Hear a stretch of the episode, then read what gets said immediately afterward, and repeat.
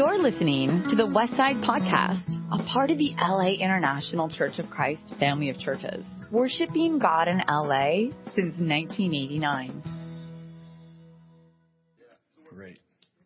Well, good morning, everybody. Glad to see you all. Anyway, I'm here for, a, I've got a couple things I want to accomplish this morning. Uh, let me see. It says start. That means I can start. That's great. So, uh, two things. Number one, I want to um, invite you to consider taking part in a brand new church planting in the city of Merced, California. The other thing I'm here to do is just preach the word.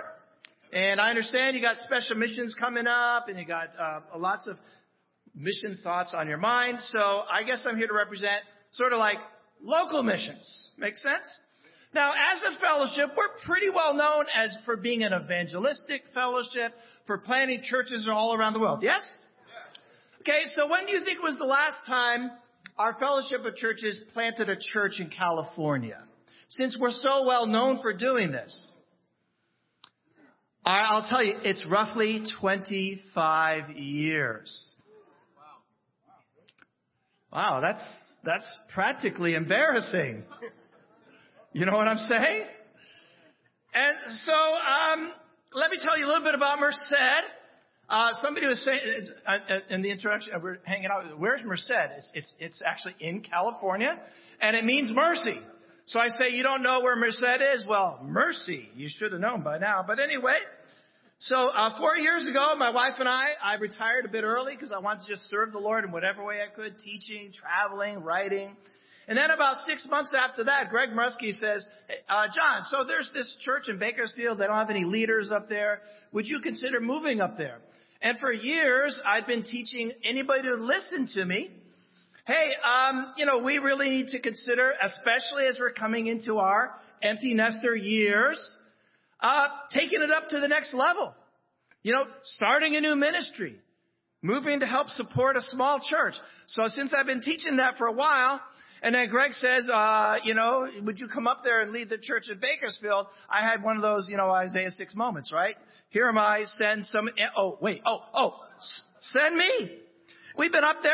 It's been great. Church has grown a lot. It's been encouraging. But one thing I noticed is, I think, I get the sense across our fellowship that some of us have lost the sense of vision for our own personal lives. I mean, some people have famous movie stars come and give them their truck and stuff like that. But most of us are, you know what I'm saying? Yeah, that's pretty cool. By the way, I, I studied with Oscar, so uh, yeah, amen. Back there in San Diego days, and he's opening a brand new gym. So if you're looking for a place for membership, see Oscar. He, he, he'll he'll take you on. So anyway, um, so I decided, you know what? We need to do something about this. So I got together some of the church leaders in Fresno, Sacramento, and Valley. We decided to plant a church. And then last summer, I was talking with Raphael Louis there. That's great. We're getting behind it. And by the way, uh, the, the missions contribution here is going specifically to help with Merced. Amen for that.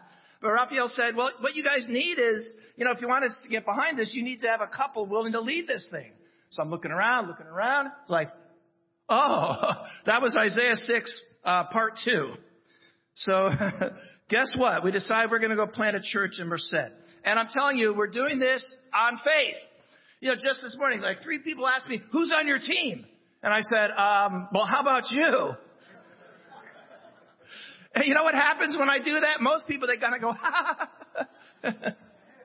because we know that when we be- became a Christian, we decided go anywhere, do anything. But you know what? Are we go anywhere, do anything disciples? That's the question I want to ask us. Anyway, so specifically, we're looking for you to support. I want you to consider the possibility of moving to Merced. Two groups, more or less, specifically especially special hope would come. One would be high school students who are graduating, who are willing to go off to Merced. We have Merced College, about 18,000 students there, a community college. Uh, UC Merced. I'm gonna be, I'm gonna actually be teaching when I'm up there to teach a little chemistry, a little physics.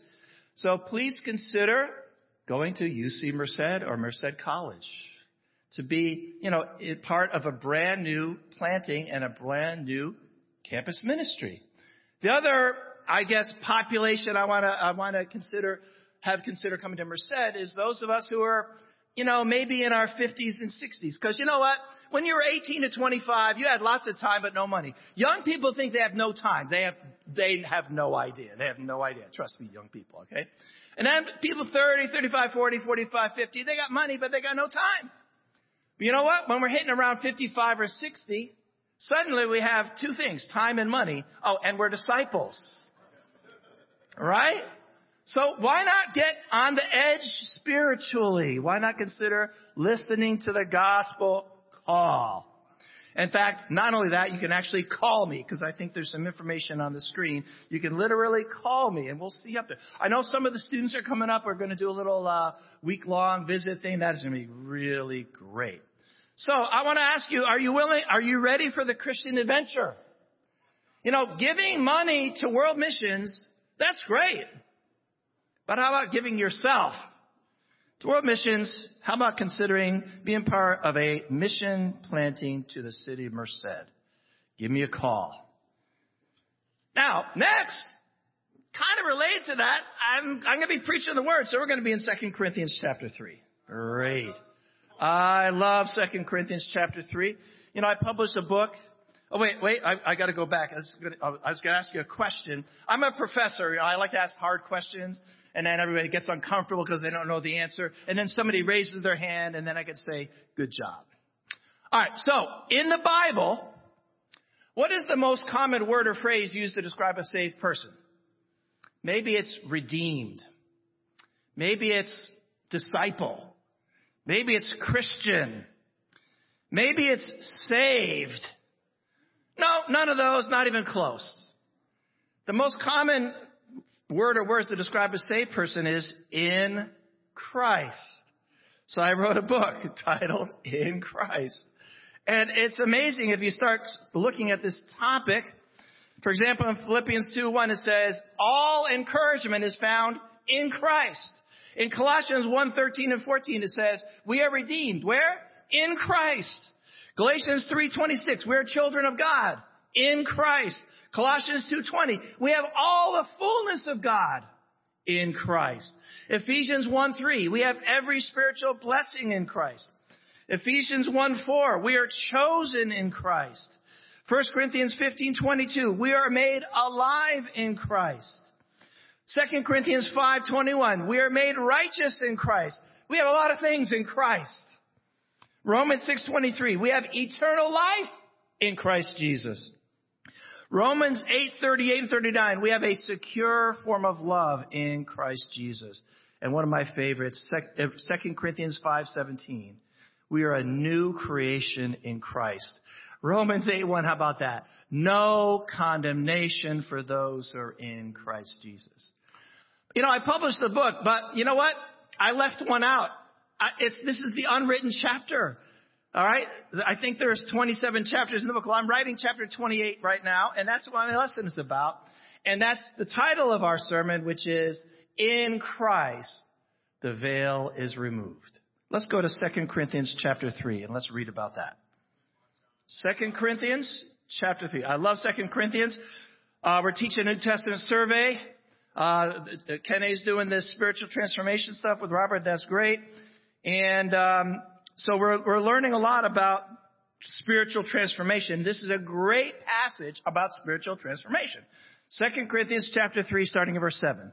Now, if the ministry that brought death, which was engraved in letters of stone, came with glory, so that the Israelites could not look steadily at the face of Moses because of the glory, transitory though it was, Will not the ministry of the Spirit be even more glorious? If the ministry that brought condemnation was glorious, how much more glorious is the ministry that brings righteousness? For what was glorious has no glory now in comparison with the surpassing glory. Not quite done reading, but what word jumps off the page to you there? To me, it's the word is glory. The word is glory.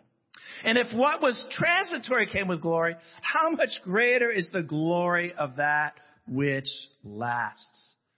What does the word glory mean? Well, in English, the word glory means something like magnificent, wonderful, worthy of great praise.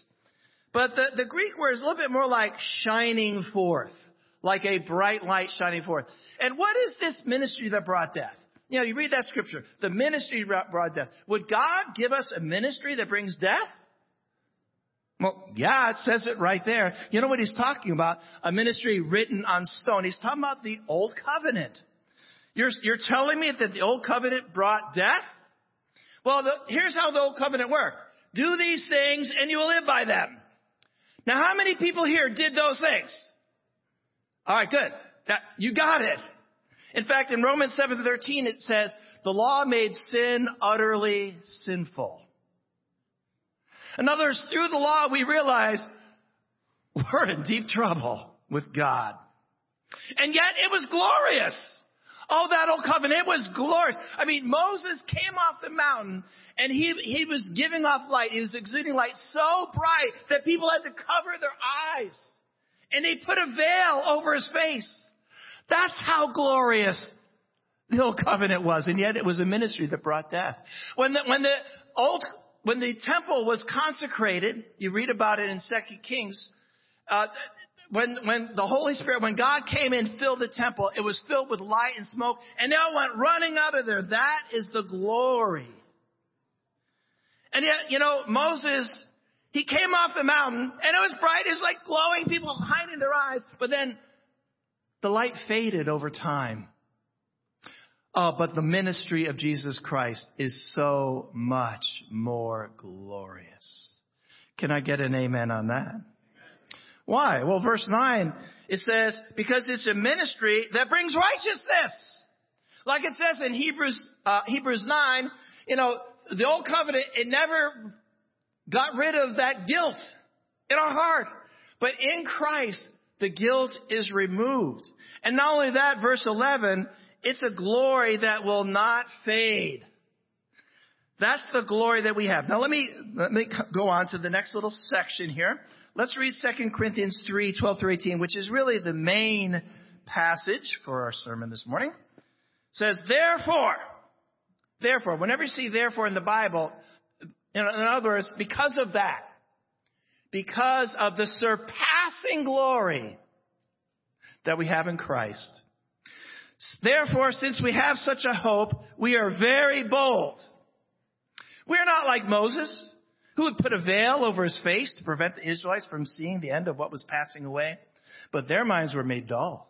For to this day, the same veil remains when the old covenant is read. If it had not been removed, because only in Christ is it taken away. Only in Christ is the veil taken away. Even to this day, when Moses is read, a veil covers their hearts, but whenever anyone turns to the Lord, the veil is taken away. Now the Lord is the Spirit, and where the Spirit of the Lord is, there is freedom. And we all who with unveiled faces contemplate the Lord's glory are being transformed into His image with ever increasing glory, which comes from the Lord, who is the Spirit. He says, therefore, since we have this hope, what hope is that? The hope of glorification. The hope of being a, a, a, light shining brighter than anything Moses had, even though he'd seen God on the mountain. Because of that, what do we have? We are very bold. Well, I got a simple question for you. Are you very bold? Are you very bold? Because if we have this hope, we'll be very bold. And that light will shine forth from our lives. Verse 14, it says, In Christ the veil is removed. And it says it again in verse 16. Because when we came into Christ, when we were baptized into Christ, we were clothed with Christ. And God removed the veil. There was a time when I was spiritually an, an utter idiot. I had no idea what I was doing, but I thought I was spiritual. I thought I was a Christian. It's amazing. I don't know about you, but have you ever studied the Bible with somebody and you read a scripture that's got an obvious meaning to us and you ask them what it means and they spout off some, something their preacher told them, you know, whatever. It's like, what? Can we read that verse again? It's sort of obvious what it means. But you know what? When we come into Christ, the veil is removed. Do you remember when that happened? When God revealed to you the situation you were in and you realized that it was time for you to get serious about God? I remember that. Before, it was kind of like this. Um, I don't know about you, I'm a runner, but every once in a while I do this crazy thing. I run at night on trails. All right. And have you ever tried running on at night in trails? It's kind of like living spiritually with a veil over your eyes that I had for a long time. And I also remember uh, I was, uh, I was, my dad was in a bowling league and he asked me to read the score and I couldn't read. He says, oh, what's wrong with you? I, I got glasses when I was in third grade. All of a sudden, oh, oh, that's what it's like to be able to see. That's what it's like.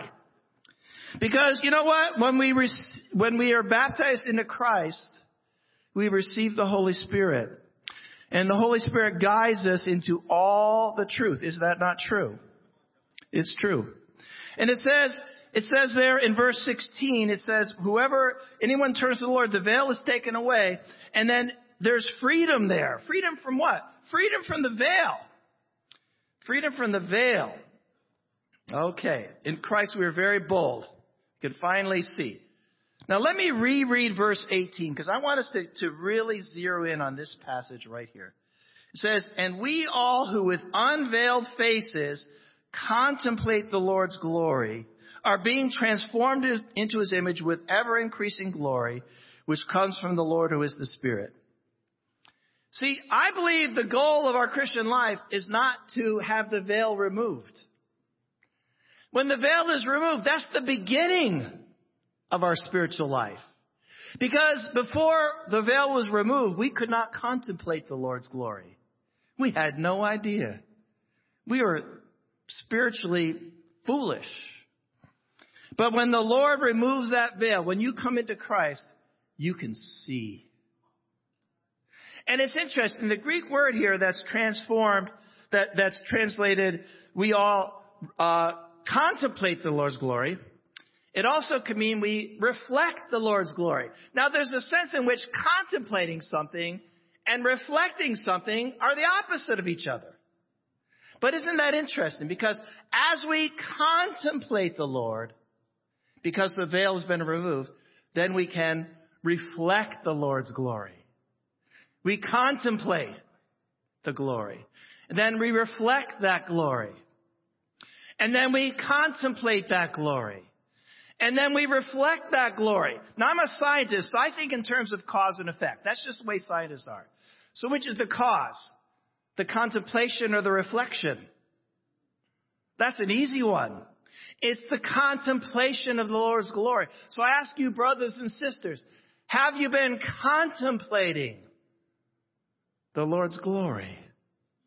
Meditating about the Lord's glory? Thinking about the Lord's glory? And then we reflect the Lord's glory. Again, like I said, I believe the goal is transformation. Spiritual transformation. And that's the freedom we have in Christ. Now let's move on here a little bit. 2 Corinthians 4. Let me read verse 1 through 6. It says here, therefore, there's another therefore. Our first therefore is because of this ministry, we are very bold, right? Here's another therefore.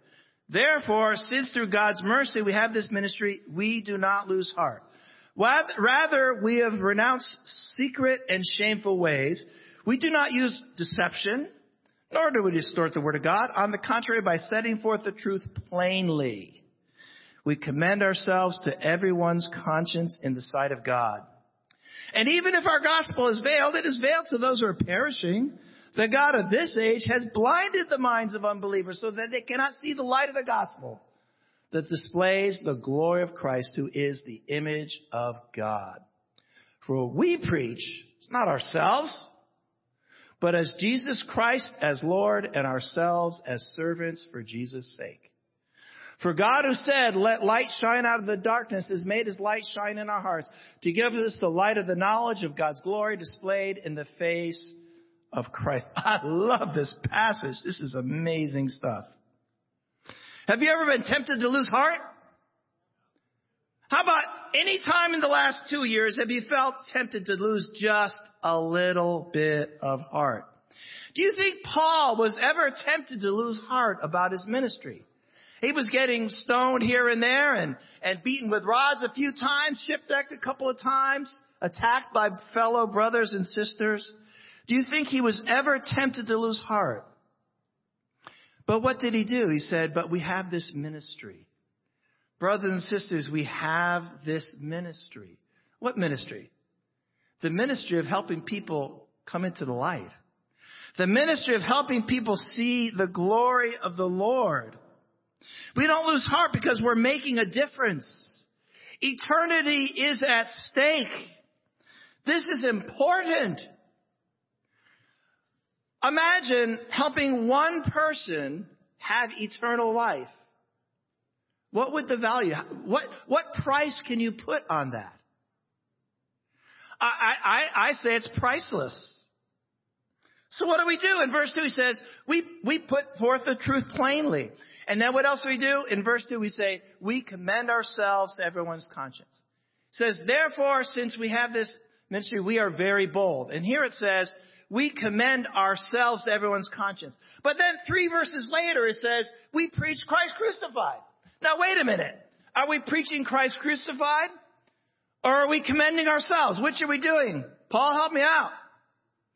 Well, we preach Christ crucified. But what do we have to show? A life transformed into the glory of Christ. So again, I ask you, can you honestly say you've been very bold? Honestly, I think I can. I'm working on it. I spent a lot of time up on campus. If I hadn't been spending time up on campus, I think Vincent wouldn't be here this morning. Where is he? I saw him. There he is. Met him up on campus. Actually, I think probably his, um, what's his name? His friend met him, but we met his friend. Amen. So we're contemplating the Lord's glory. Now is everybody going to listen? No, because, you know, their minds are veiled. But what is the content of our message? Jesus is Lord. And on campus, ourselves as servants for your sake. That's why we're there. That's what Alpha Omega is about. Serving people. Reflecting the Lord's glory. Verse 7 through 12. I'm just going to keep on reading. I'm going to keep on reading. All right, great. It says, but we have this treasure in jars of clay. Oh man, jars of clay. What are you talking about? That's, that's you. We have this treasure in jars of clay to show that this all surpassing power is from God and not from us. We are hard pressed on every side, but not crushed, perplexed, but not in despair, persecuted, but not abandoned, struck down, but not destroyed. We always carry around in our body the death of Jesus so that the life of Jesus may be revealed in our body. Let me read that again. And by the way, this morning's question is going to come from this sentence right here. We always carry around in our body the death of Jesus. Think about that. We demonstrate, we show the death of Jesus in our body so that the life of Jesus may be revealed in our body. If we who are alive are always being given over to death for Jesus' sake, so that his light may be revealed in our mortal body. So death is at work in us, but life is at work in you. So what does that mean to you? We carry around in our body the death of Christ. And as people see our personal sacrifice, our devotion to Him, it is a life-giving thing for them. Our lives changed by Christ demonstrate what it means to die with Christ. Like Paul said, I die every single day. Our lifestyle sacrifice for Christ demonstrates the life-giving nature of Christianity. I love that. Death is at work in us. Now that could be depressing if you think about it. But then if you think about Jesus rising from the dead, then death is at work in us. That's actually a pretty exciting thing. Let me finish out by reading verse uh, 13 through 18. Because here we're going to talk about old people, and I'm I'm an old person, all right? So we're going to talk about being old. Okay, got it? So we got these vessels of jars of clay. You know, God chose to use very fragile beings to show His glory. It says, "It is written, I believe, therefore I've spoken." Since we have that same spirit of faith, we also believe and therefore we speak because we know that the one who raised the Lord Jesus from the dead will also raise us with Jesus and present us with you to himself. All this is for your benefit so that the grace that is reaching more and more people may cause thanksgiving to overflow to the glory of God. Uh, therefore, we do not lose heart, though outwardly are wasting away, yet inwardly we are being renewed day by day. For our light and momentary troubles are achieving us for us an eternal glory that far outweighs them all. So we fix our eyes not on what is seen, but on what is unseen. For what is seen is temporary, and what is unseen is eternal. And it's interesting. He says, for the second time, we do not lose heart. Why? Because we know we know that God is going to raise us from the dead. And because we know that God's grace is reaching more and more people. Now, young people, you don't recognize it, but trust me, these bodies are wasting away. What's it say here? Outwardly, we are wasting away. Now, I'm sure that Steve can relate to this because he's, he, are, he's probably over 50 by now, I'm guessing. Yeah. Young people, you don't know what we're talking about. But you know what? I'm being renewed every single day. Why? Because I'm contemplating the Lord's glory. Contemplate, reflect. Contemplate, reflect. Contemplate, reflect. So we fix our eyes not on what is seen, wrinkles, you know, but on what is unseen, because the unseen things are eternal. So I want to leave you with that. I wish I had time to talk about the confidence we can have. Verse five, chapter 5, we know, we're guaranteed, we're confident, we're confident, we're confident, we live by faith. Therefore, verse 11, chapter 5, we try to persuade others. Brothers and sisters, let us try to persuade others. Amen. Thank you very much.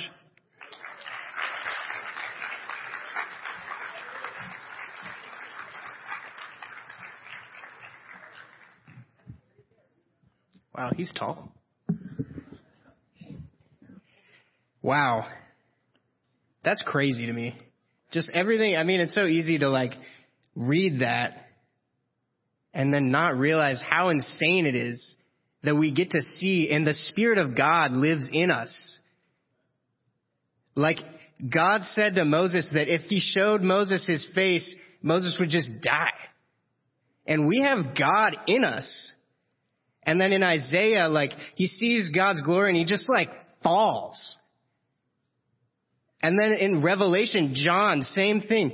He just falls when we see God's glory, but we have God's Spirit in us. That's what it means to see God with unveiled faces. It's just crazy. And so, yeah, our hearts can be hardened. And we have to contemplate and reflect. And I think that's awesome. Thanks, John, for that. That was super good. Um, yeah. So at this time, we're going to do communion. And when we do communion, we like to commune. So we have some questions uh, based on the sermon. You can look around at people near you, two groups of two or three, or maybe four. Um, if you feel like you're not comfortable with answering or talking about the questions, totally fine. You can just go ahead and listen in. Um, but the questions are: How how you commended? How have you commended yourself to everyone's conscience? Are you showing that your life is transformed by Jesus? How have you commended yourself to everyone's conscience? The second question is how can you carry around the death of Jesus in your life? So, so at this time, I'm going to pray. And then after I pray, you can go ahead and take communion and we'll have some time for you to reflect. So, I know we have 20 seconds, but you know, it's okay. All right. Go ahead and bow your heads with me.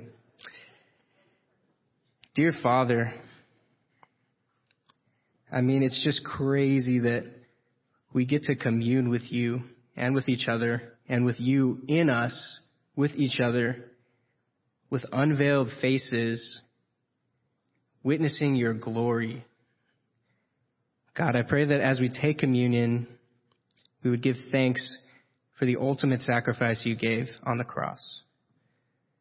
That gave us this ministry of reconciliation, that gave us this hope and this love, God, that gave us life and allows us to be sustained. God, let's reflect and contemplate on the cross and what that means, God. So I love you. In Jesus' name I pray. Amen. You've just listened to the Westside Podcast. For more information about our ministry, please visit thewestsidechurch.com or laicc.net.